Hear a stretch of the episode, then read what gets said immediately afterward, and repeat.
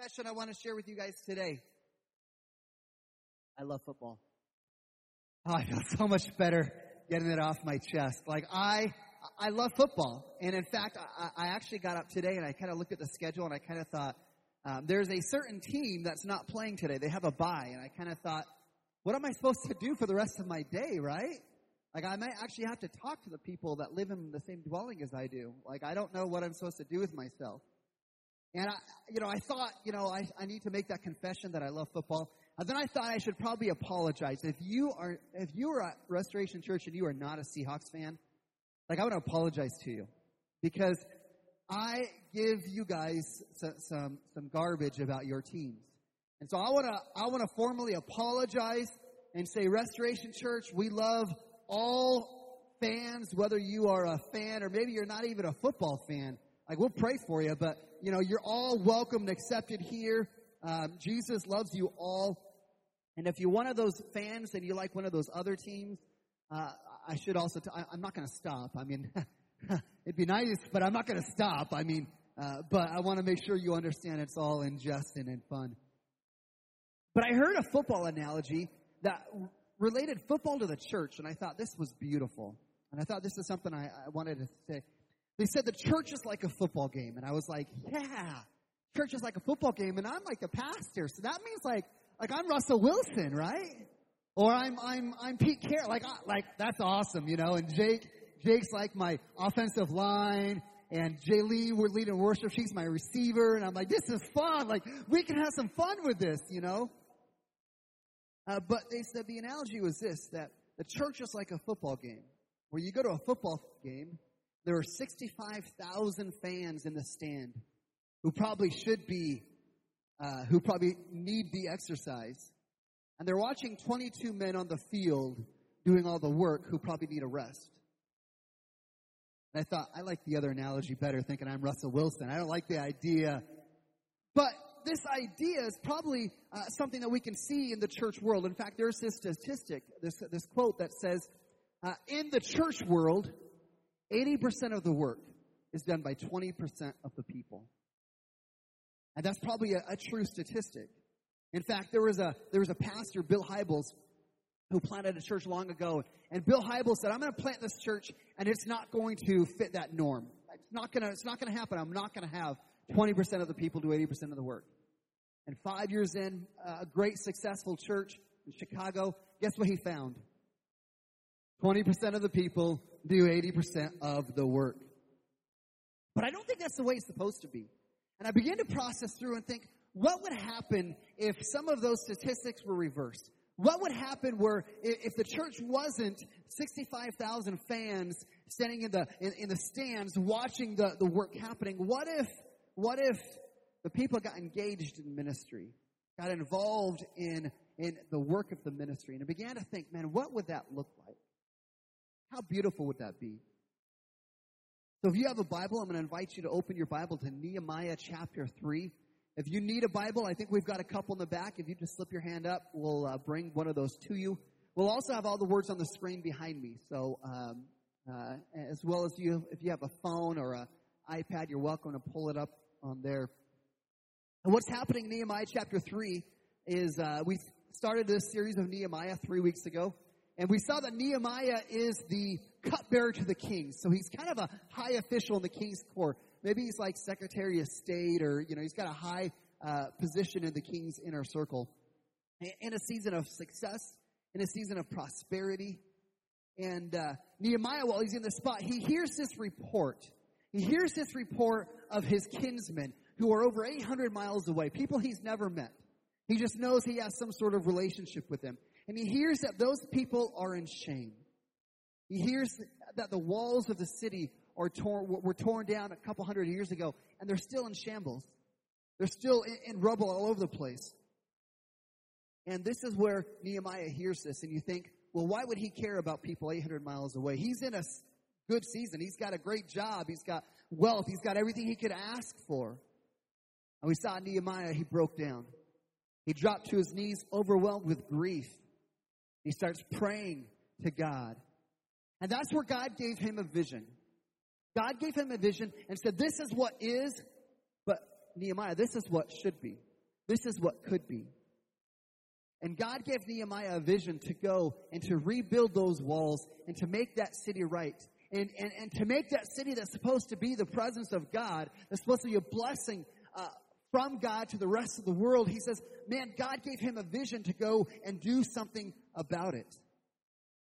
And this is what I want to pray for all of us, is that God would give all of us a vision.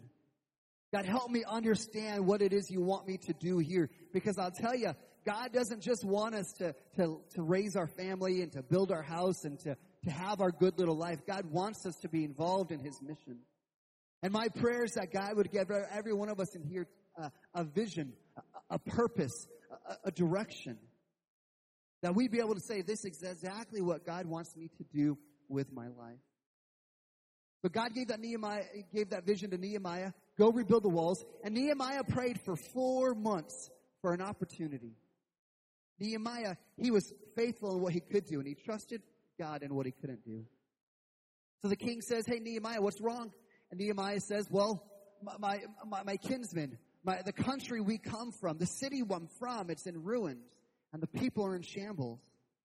And he asked the, he asked the king, can I have permission to go back to the city and rebuild the walls? Can I have can I have resources? Would you give me money and so I can go and buy timber to rebuild these walls? And would you give me would you give me uh, letters to say nobody can stop me and I could just go and, and do the work that God's called me to do? And that's exactly what happens. God changes the king's heart and says, go for it. I'm going to release you for thirteen years to go and rebuild these walls and do something beautiful for the people of God. That's where we take to Nehemiah chapter three. Nehemiah has landed in Jerusalem. He's he's told the people what God has put on his heart. And Nehemiah chapter three, we see them with a huge task in front of them. This is a huge task to rebuild this wall. This wall, now I want us to understand this wall is is uh, I, I, between one and a half to two and a half miles long. Okay, it is uh, it is three to four feet wide and upwards of sixteen feet tall. Okay. Now, I'm going to tell you something. Last week, I built a retaining wall that was four feet high. No, it was like three feet high and six feet wide. And it took me it took me a whole weekend. Okay? Can you imagine the big job of building this wall that is one and a half miles long, sixteen feet high, three feet wide? This is not a little task. This is a huge task. It would have been overwhelming. And this is where we can look and say there's a leadership principle that we can learn from Nehemiah. Okay? Does anybody know how you eat an elephant? You eat an elephant one bite at a time. And this is what Nehemiah does. He arrives and he says, hey, we've got this elephant. Let's break it down into these small tasks, these manageable things, and then we can begin to, to tackle this thing. Unfortunately, what happens is, when we are given an impossible task or or some, a project that we've got to do, maybe you students know what I'm talking about. Um, no names, but students, you know what I'm talking about, where you're given an assignment. And, and instead of breaking that assignment down and looking at tasks, what do you do? Well, sometimes you underestimate the task. You think, oh, it's not that big of a deal. We've got plenty of time. And then you get to where the deadline's tomorrow, and you're like, oh, man, I really should have started this earlier. Or you procrastinate. Any procrastinators in here? Yeah. That's where student, the night before the project's turned in and you're up till one in the morning trying to finish it because you procrastinated. For me, when I'm having a project, something to do in front of me, uh, another thing sometimes that happens is you begin to say, well, I want to go do the fun stuff, the fun parts of the project, and you kind of miss some of the important stuff. And so you kind of pick and choose what you do, and that's me. I, I like to do the fun things first and then realize, man, I've got to go back and kind of get some core things, some foundational issues done. Or lastly, sometimes you try and uh, do too many things at once. But this is where God gave Nehemiah some, some wisdom and said, you know what, if we're going to accomplish this great thing, we're going to have to break it down into manageable, bite-sized pieces. And uh, and so that's what we're going to see today. We're going to see Nehemiah take this this wall and break it down into bite-sized manageable pieces. But it's not just about that. It's not just about eating an elephant. It's not just about how to, to handle big projects. We're going to see uh, something different today about how Nehemiah mobilizes the people of God to a common purpose, to accomplish a mission, to do something great for the glory of God. In fact, if you were to say, well, what's this message all about today? This message is about a group of people who are united under godly vision. Uh, and when a group of people are united under that godly vision, they become a tool that God uses to accomplish great things for him. And that's what we're going to see when we look at Nehemiah chapter three, is that when there's a group of people who are unified under godly vision for a godly purpose, man, they become a powerful tool that God does tremendous things through. So Nehemiah chapter three, if you've opened there, you're probably looking at Nehemiah chapter three and you're saying, it looks like a phone book from Jerusalem. I see a bunch of names, names I can't uh, pronounce, let alone even try and spell on my own. Like, man, like, are we really going to look at Nehemiah chapter three? Yeah, we are. In fact, Second Timothy chapter three says, all scripture is breathed out by God and profitable for teaching, for reproof, for correction, for training in righteousness, that the man or woman of God may be complete and equipped for every good work. And so when we look at a, a chapter like Nehemiah chapter three, one that if we're reading, we might even skip. In fact, there are several commentators who don't even mention chapter three at all because it's just a bunch of names. But we're going to take an opportunity today and try and understand the proper context, and we're going to read every one of these verses. Now, let me tell you, this is how I do it. Uh, you're going to say, well, well, uh, how do you pronounce all of these names? Well, here's the secret I learned in, in school. I learned you read quickly and you try and sound confidently, and nobody will know the difference. So some of you, some of you may be into your Greek and Hebrew, and you might want to correct me, but I'm going to read through uh, Nehemiah chapter three. Uh, you can follow along in your Bible. You can follow along behind me. I'm going to read every one of these names uh, and sound like I know what I'm talking about, uh, and then we're going to have a conversation about it, all right? Nehemiah chapter three. Okay, I got to get ready for this, man. Whew. All right. Then Eliashib, the high priest, rose up with his brothers, the priests, and they built the sheep gate. They consecrated it and set its doors. They consecrated it as far as the Tower of the Hundred, as far as the Tower of Hananel. Next to him, the men of Jericho built. And next to them, Zakur, the son of Imri, built. The sons of Hasanah built the fish gate. They laid its beams and set its doors, its bolts, and its bars. And next to them, Meremoth, the son of Uriah, the son of Hakaz, repaired. And next to them, Meshullam, the son of uh, Berechiah, son of uh, Meshezebel, repaired. And next to them, Zadok, the son of Bena, repaired. And next to them, the Tekoites repaired. But their nobles would not stoop to serve the Lord. Verse six, Joai, the son of Pasea, and Meshullam, the son of Besodiah, repaired the gates of Yeshanah. Uh, they laid its beams and set its doors, its bolts, and its bars. And next to them repaired Malchijah, the Gibeonite, and Jadon, the Meremothite, the men of Gibeon and of Mizpah, the seat of the governor of the province beyond the river. Next to them, Uziel, the son of Harahiah, goldsmiths repaired. Next to them, Hananiah, one of the perfumers, repaired. They restored Jerusalem as far as the broad wall. Next to them, Rephaiah, the son of Hur, ruler of the district of Jerusalem, repaired. Next to them, Jediah, the son of uh, Haramoth, uh, repaired opposite his house. And next to him, Hattush, the son of Hashabana, repaired. Malchijah, the son of Haram, and Hashab, the son of uh, Pahath Moab, repaired another section on the Tower of the Ovens. Next to him, Shalom, the son of Hala, uh, Halohesh, ruler of the half-district of Jerusalem, repaired, he and his daughters. Verse thirteen, Hanan and the inhabitants of Zenoa repaired the valley gate. They rebuilt it and set its doors, its bolts, its bars, repaired a thousand cubits of the wall, as far as the dung gate. Malchijah, the son of Rechab, uh, ruler of the half-district of Beth Hakarim, uh, repaired the dung gate. He rebuilt it and set its doors, its bolts, and its bars.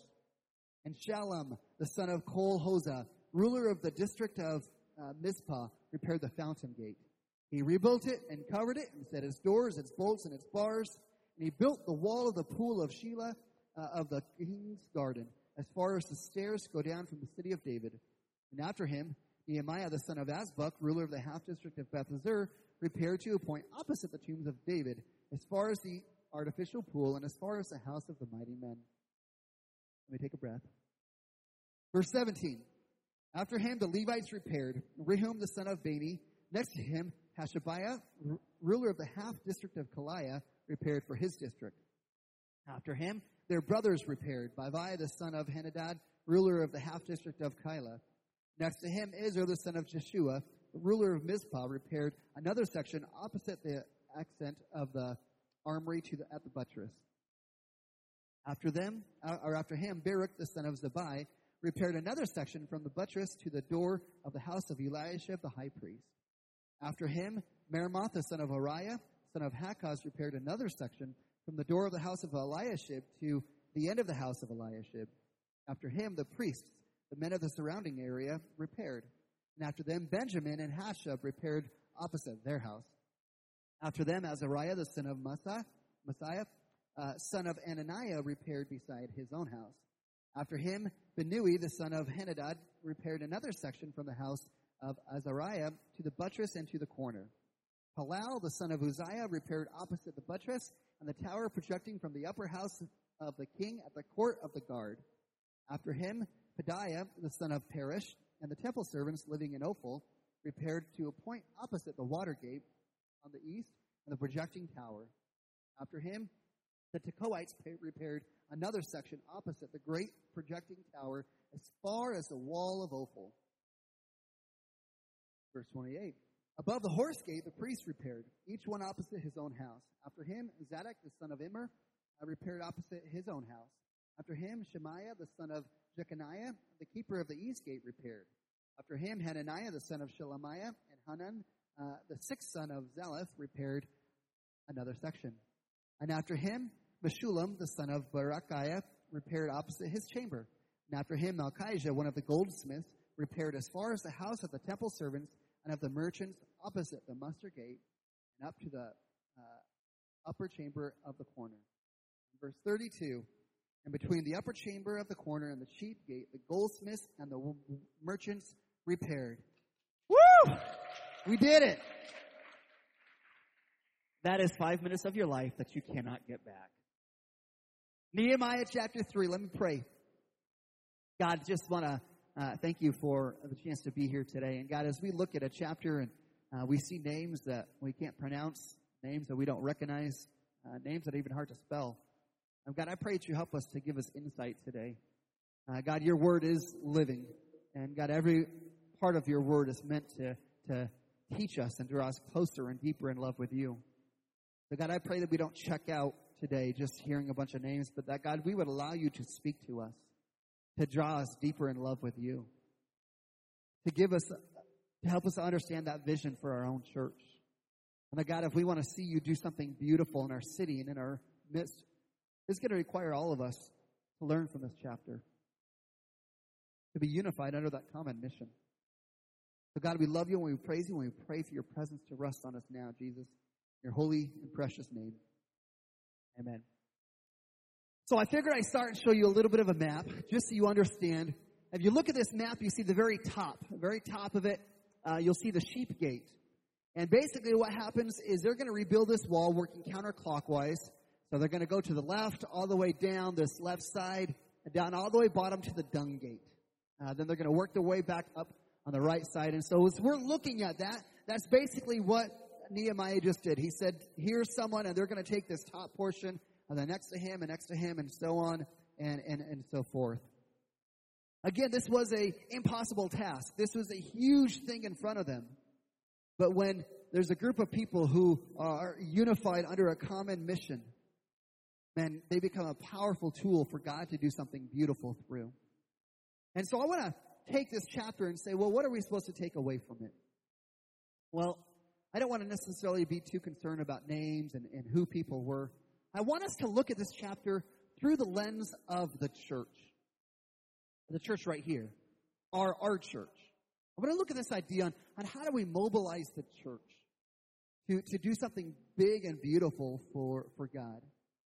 Again, if we're looking and saying Nehemiah chapter three is about a group of people who are unified under godly vision uh, to become a tool for God to use in tremendous ways, isn't that what we want for the church?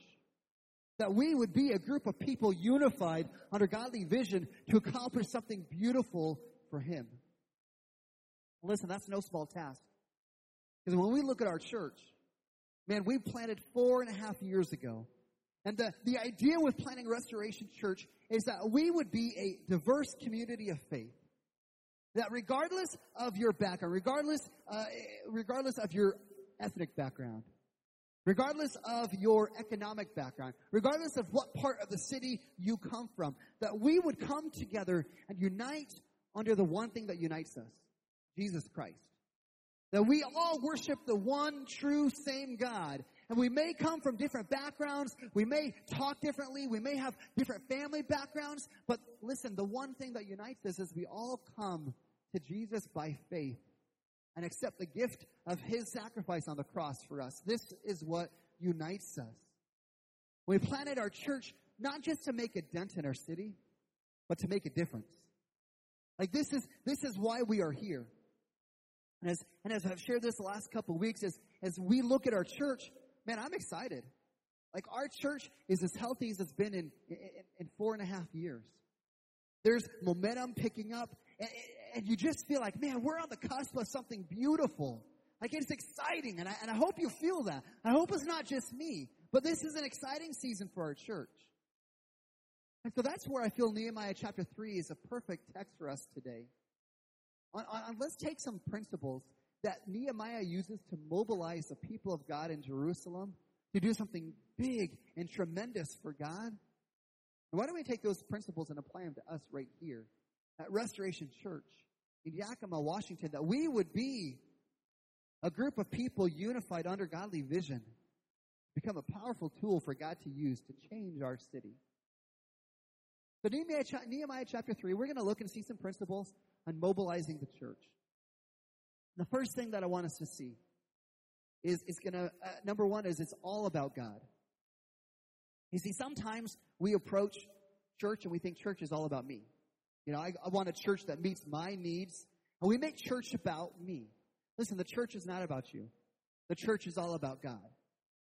In fact, as you look at uh, Nehemiah leading these people to rebuild the walls, I mean, you see this from the very beginning. In verse one, Verse one, it says, then Eliashib, the high priest, he rose up with his brothers, the priests, and they built the sheep gate. Sheep gate. They consecrated it. They dedicated it, and they set its doors. The sheep gate was an important gate because that is the gate that they would bring the sheep in to be able to, to worship God, to offer sacrifices to him. And so they build this gate first, and then when they get done building the gate, they, they consecrate it. They dedicate it. Now, what's going to happen is at the end of the wall, when the wall is all built, they're going to have this big dedication service and big time of consecration. But it makes you wonder if they're going to have this big celebration at the end. Why do they stop right then? Why do they stop after the very first part of the wall is built? Why do they stop after this gate is built to say, hey, we're going to consecrate it, and we're going to have a dedication time? Because it was a reminder of what they're doing.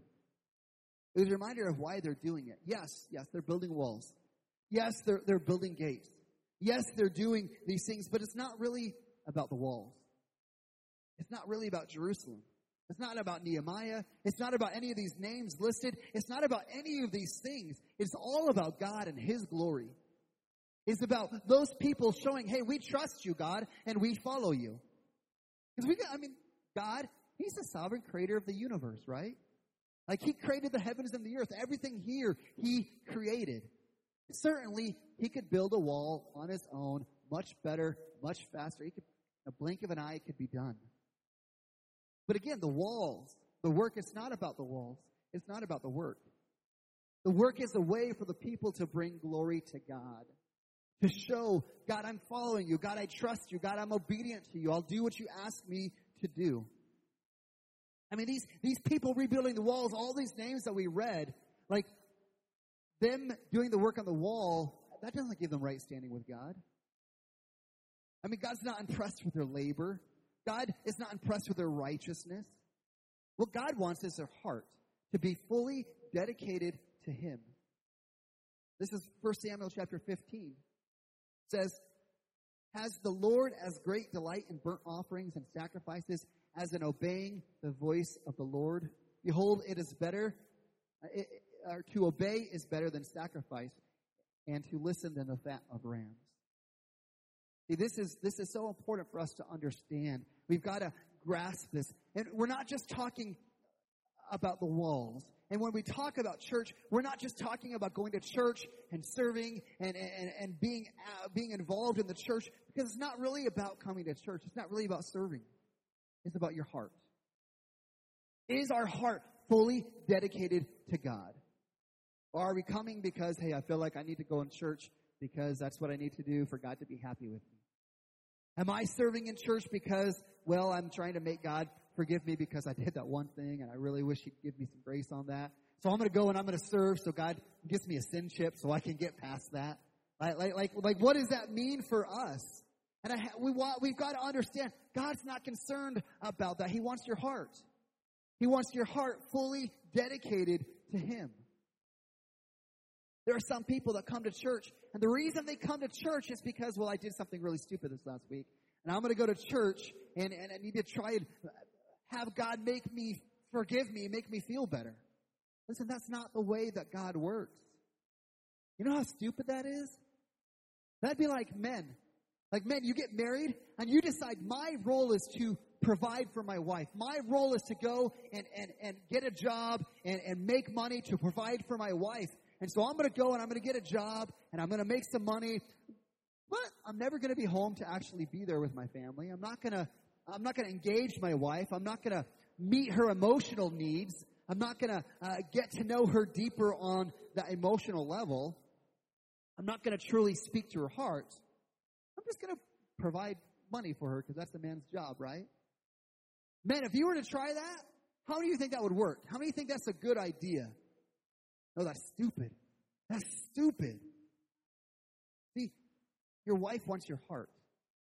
She wants more than your money. She wants your heart. She wants to know that you care about her, that you prioritize her, that you would do anything for her. This is what God wants. He, he wants hearts that are surrendered to him, that are trusting him, that are saying, man, I will follow you. So, man, when your wife says, hey, let's go to IKEA, the, white, the right response is, okay, let me pack for camping for three days, and I'll go with you. Sure thing. Listen, have you settled this in your heart? Are you tired of trying to feel like, man, I'm just not good enough for God? I, I keep trying to, to do right for him. I keep trying to serve him and follow him, but I just don't feel like I can do enough. Do you want the peace and the joy that the Christian life promises, but always seems like it's just beyond our reach? Listen, you need to understand that God's not primarily concerned with your works, with the good things and bad things you do. God wants your heart. That's what he wants. He wants your heart dedicated to him, submitted to him, will follow him. For he says, this is what I want you to do, and you say, okay, because I love you, because it's all about you. It's not about me. Listen, if you haven't prayed and surrendered your heart and your life to Jesus Christ, your will, man, today's the day just to humble yourself before God, to say, God, man, I'm tired of trying to earn my approval from you. I'm tired of trying to live, live that rat race. God, I'm just going to pray and just ask you to be my Savior. To say, God, I want to submit my life to you, surrender it to you, to follow you. Listen, there's freedom. There's freedom when we recognize it's all about God and our hearts being surrendered and following after him. First thing Nehemiah wants to, us to understand, to mobilize, is we've got to understand it's all about God. Now, when we talk about calling, when we call you to uh, be a part of the church, to serve and to give and, and to be a part of the mission of God right here, it's not so you are better in God's sight. It's not to show the, the world how great Restoration Church is. It's not to say you and I are better than somebody else because we do this for, for God. It's that we would be a part of the mission of God to bring glory to him. That's why we exist.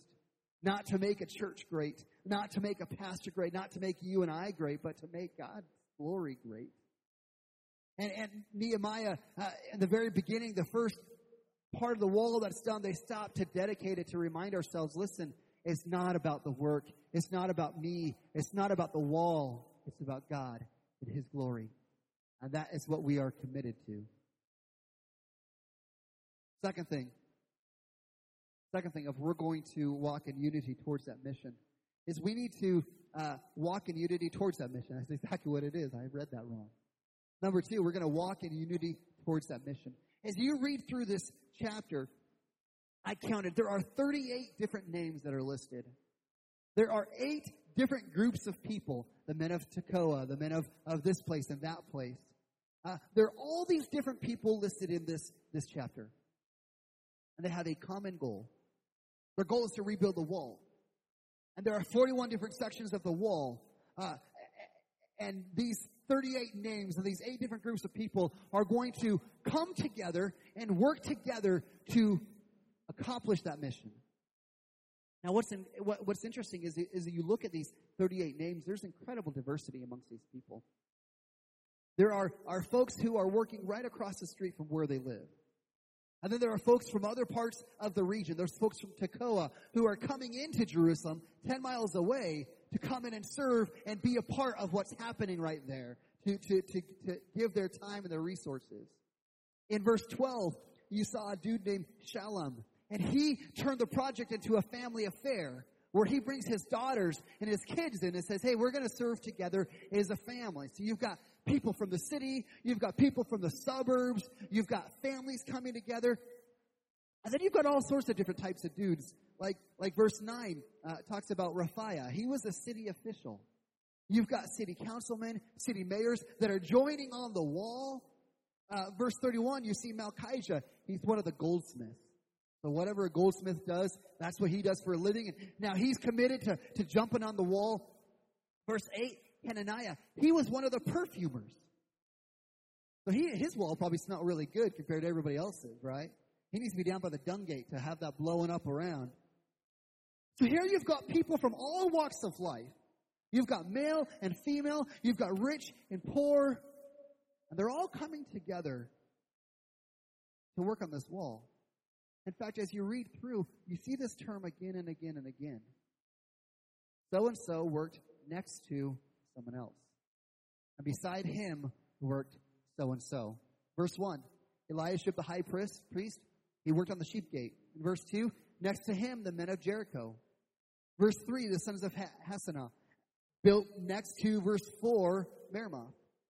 All throughout, you see this incredible diversity of people working side by side, working alongside one another, helping one another, rubbing shoulders with one another, despite their differences, despite the fact that they had different backgrounds, despite the fact that some of them lived in different parts of the city, different parts of the region. They came together, unified under a single purpose, to rebuild the wall and to serve and bring glory to God. You know how uncommon that is? For people from all sorts of walks to come together to be unified under a common purpose. Because what happens is typically we stick around people that look just like us. So if you're a biker, guess who you usually hang out with? Bikers. If you're a football fan, guess who usually you go watch football games with? Football fans. If you are into whatever it is, you typically you associate with people that are like you. But this is something unique about, about the people of God, is we have something that unifies us that great, that's greater than all of that. That's the worship and glory of Jesus Christ.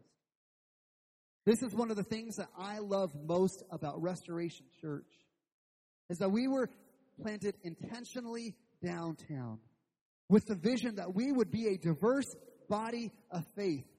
That people from all walks of life could come together through our common faith and trust in Jesus Christ as our Savior. And as you look at Restoration Church, it is so beautiful for me to stand up front, be able to look at all of you, not because you're all beautiful. Some of you are, some of you have some work to do. But it is beautiful because I look at you and I see, man, we've got some rich people sitting right next to some poor people. We've got people from right here in downtown Yakima. We've got people from West Valley, from Sela, from Terrace Heights that are all coming together to unite under this purpose of worshiping God.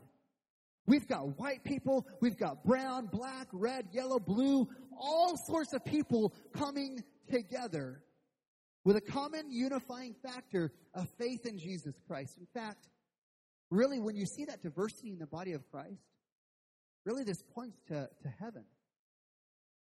The Apostle John had a glimpse of heaven in Revelation chapter four, excuse me, Revelation chapter seven.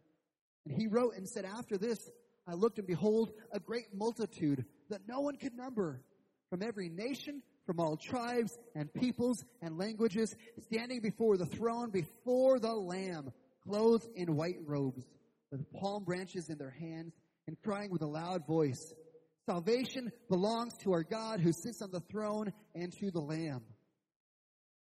That is a picture of heaven. The people from all nations and all tribes and all tongues would come together to worship Jesus together. And isn't that what our world needs right now? Politically, we're in this weird season of, of in our country where just everything's so divided. Everything's so divisive. Oh, it probably always is that way. Listen, isn't that why the church needs to say, listen, let's stop segregating ourselves by these outward things, by by by our, our color, by where we live? And what if we just came together and said, this is what unifies us, Jesus Christ. The fact that every one of us, I don't care what part of the city you come from, I don't care if you're rich or poor, we all come to Christ with the same. We come to Christ with our sin. And he says, listen, my son died for you. Place your faith in me and be forgiven. Every one of us, that's how we became a Christian. And that is what unifies us together as the body of Christ. Here at Restoration Church, listen, it doesn't matter what side of the tracks you are from. Listen, I invite you to belong at Restoration Church. Listen, it's not easy. Not easy. It'd be much easier if we planted a church where everybody looked the same and everybody dressed the same and everybody talked the same. Listen, that's not what God's called us to. He's called us to something greater. He's probably called us something to what the world needs to see today. The fact that all of us from wherever we come, we can come together and be unified because of Jesus. And so that's what we do. We point to the sanctifying work of Jesus Christ to bring a diverse people like us together for a common mission, a common purpose, to know Christ and make Christ known. Let me tell you, for this to work, it's going to require grace. It's going to require that we are quick to forgive. It's going to require that we are willing to set aside our preferences for the sake of others, for the sake of unity, for the sake of the mission. Listen, one of the things that we've been doing as a church that Jacob's been trying to do is the morning huddle, Sunday morning huddle. If you're serving, we invite you to show up at ten o'clock. You know why we do the Sunday morning huddle? Because we want to be unified. And we recognize, man, there's people who are serving kids ministry, there's people who serve in worship, there's people who serve in the front with the coffee and the greeting. And sometimes it feels like we're silos, like like I never see the kids working, the people working with the kids. And so that's why we do the Sunday morning huddles. We want us to be unified. The fact that, hey, we all have different gifts in the church and we serve in different areas, but we're all here for the same purpose, to know Christ and to make Christ known. And it's a beautiful thing that God can do. With all the dissension in our society, man, this is what the world needs to see, that we can come together and be unified. Third thing that Nehemiah is going to teach us on how to mobilize is uh, that you're going to see that people were committed to humility. It's going to require humility. In fact, when you look at these people, it starts out with verse one. You see the priests, the, the high priest, Eliashib, high priest. Man, he's got all sorts of expectations on him. He's got services. He's got a plan. He's got, he's got, he's supposed to be praying for people. He's got teaching uh, people. He's got to be counseling people. He's got all these things he's supposed to be doing. And he's the first one mentioned. Says, you know what? I'll pick up my hammer. I'm going to go to the wall. It's the servant leadership. He's saying, listen, I'm, I'll humble myself. I've got all these things I'm supposed to do, but I'm going to humble myself and be the first one to jump on the wall and say, you know what? I'm in. I'll go put some bricks together. I'll put some mortar in there. In fact, you see all sorts of, of people in this chapter. You see, uh, verse eight, you see, uh, uh, excuse me, not in verse eight, you see eight different city officials mentioned.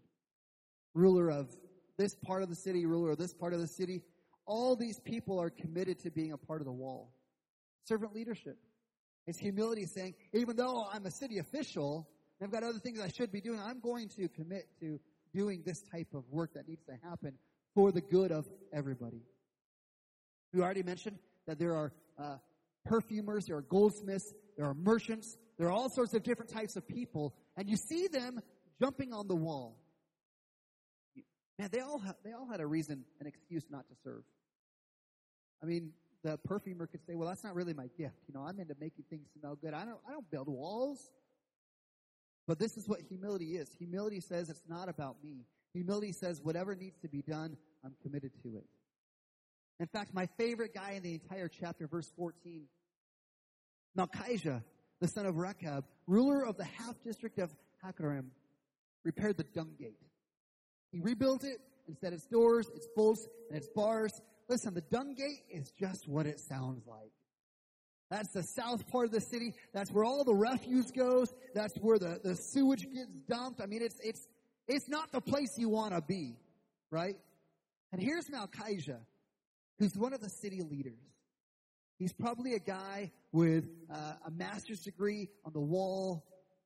He's probably got people that work underneath him. He's probably an important guy. And he volunteered. Said, you know what? I got the dung gate. Let's get after this. Understood this idea of humility. If it's not about me, I'm going to submit myself to the common goal, whatever needs to be done. Set aside your preferences for the good of all. Unfortunately, not everybody gets this. Not everybody practices humility. Verse five, uh, we read uh, about the nobles of Tekoa. It says that next to them, the Tekoites repaired. These are people from about ten miles away from uh, the city. But their nobles would not stoop to serve the Lord. This is a group of people who said, you know what? We're too important of a family. You know, we've been here for such a long time. You know, we don't have to, you know, we're too important. We're, we're, we're too wealthy. It's kind of, that kind of work is beneath me. I don't do that sort of thing. That's not. Isn't isn't that what we pay Nehemiah for? Like, isn't that why we're paying Nehemiah? So he'll go and rebuild the wall. But you can picture these guys. They would not stoop to serve. These were probably the same people that had the greatest criticism of Nehemiah as Nehemiah is trying to lead the people. They were probably the ones saying, oh, look what he's doing there. He's using the wrong kind of bricks. Ah, look at him. He shouldn't be using that kind of mortar. Man, maybe, maybe it wasn't even that selfishness. Maybe these guys just had all sorts of excuses. Oh, sorry, Nehemiah, I can't jump on the wall because my son has a soccer game, and uh, you know I can't participate in that because of this. Sorry, sorry, Nehemiah, I just, uh, you know, um, I can't do it. You know what's interesting about these nobles of Tekoa? Is Nehemiah wrote about them in his journal and said they would not stoop to join the mission. And their names are recorded in Scripture for all eternity as being the people who would not humble themselves and would not participate in the mission. Listen, what kind of person would Nehemiah write about you? If you're in Nehemiah's journal, what's he writing about you? Are you one of the thirty-eight names who jumped in and said, whatever needs to be done, I'm in? Or are you like the nobles of Tekoa? One more, one more thing that I think takes us a little further. I think the difference between the nobles and those who are mentioned of doing the work probably comes down to this idea. It requires ownership and not just participation. It requires ownership and not just participation. Maybe ownership is a better word than humility. The nobles refused to take ownership when everybody else did. Let me let me tell you what I mean when I say ownership. Years ago, my wife and I, uh, when we were young, young married, we're still young, but we were younger and married. Uh, we were in an established church, and we're looking at this church. And there's some uh, some folks with some older older people in the church, you know, and, and kind of one of those churches. And, and we're looking and saying, hey, uh, you know, we'd love to do like th- some younger families our age. We'd love to get some other people our age and and. And so we said, hey, we started complaining about it. There's no other people our age. There's nothing for us to do. We need to be in a group. We need to do this or that. And uh, and just started complaining about it. Pastor, you need to do this. You know, elders, you need to figure this out. And then one day we decided, you know, let's get serious about ministry. Like, let's get serious about the mission that God has called us to. And I realized there's a difference between participation and ownership. Because anybody can participate. And when you participate, it's easy for you to, to find the flaws, to say, this is what's not being done. This is what we need. This is what, this is what makes me feel. And then you complain about it and expect somebody else to fix it. You know what an owner does? An owner doesn't have that luxury. An owner says, if there's a problem, what needs to be done? Jump in and fix it. My wife and I came to that season of life that we said, you know what? Let's take this seriously. So instead of waiting for the pastor to figure out how to start this young marrieds group that we wanted, guess what we did? We started a young marrieds group. Pastor says, hey, I've got this great curriculum. It's from nineteen seventy about young families. And we're like, oh, what are we supposed to do with this? All right, we've got something. We've got a curriculum. And we started a young marrieds group. Because we felt the church needed it. We felt for the church to grow uh, and be younger and do these different things that we needed to do that. Ownership on the wall meant that the perfumer said, you know what? Not my job, but I'm going to get the wall done. I'm going to get my portion. Ownership on the wall meant, you know, I'm not going to complain about the wall not being built. I'm not going to say, hey, Nehemiah, you need to do something. Hey, elders, you need to do something. I'm going to say, you know what? I'm engaged. I'll take my piece of the wall. I'll take ownership in it. Whatever needs to be done. Yeah, I'm convinced here at Restoration Church, that's who we're looking for. We're looking for owners. In fact, there are churches who have changed their uh, membership term, where no longer are you a member of a church. Now you're an owner. Want you to give the idea that you are a part of the solution. That God has placed you here, and we're inviting you not just to participate at Restoration Church, but to be an owner, to be involved in, in, in addressing what's wrong and to fixing what's wrong, to making it right. Listen, we as, as excited as I am about Restoration Church, I know there's still holes. I know there's areas we're not excelling in. And so do you. So let's be a part of doing it together. Listen, I'll tell you, Jacob and I, man, we sit every week. As the church grows, one of the things that we've had to do is transition from, from doing a lot of the work ourselves to how do we equip people for the work of the ministry, which is actually what an elder and a pastor is supposed to do. Train and equip people for the work of the ministry. And listen, Jake has done a phenomenal job in trying to deal with this and trying to help people understand their role in ministry. Listen, Jake and I, our elders, are doing all we can. And this is where I'm going to invite you. Not just to participate here at Restoration Church, but be an owner. Be willing to be a part of the solution, to make us stronger, to help us build the wall, to help us accomplish the mission that God has given us, not just to make a dent in our city, but to make a difference. Nehemiah chapter three shows us a group of people unified, committed to a common goal that God used to accomplish something beautiful. Listen, the application for us today is I'm just going to ask you to join us. Ask you to join us at Restoration Church. If you are new here, listen, the invitation for you is there. We'd love to invite you in to be a part of what God is doing right here. A Restoration Church. It is something beautiful. It is something exciting. Listen, if you are, you've been a part of the church for a season, let me ask you this. Are you a participant or are you a owner? Jake and I, we'd love to talk with you about what it looks like for you to be an owner. Help us ensure that the walls are built. To help us accomplish what needs to be so God can use us powerfully to change our city.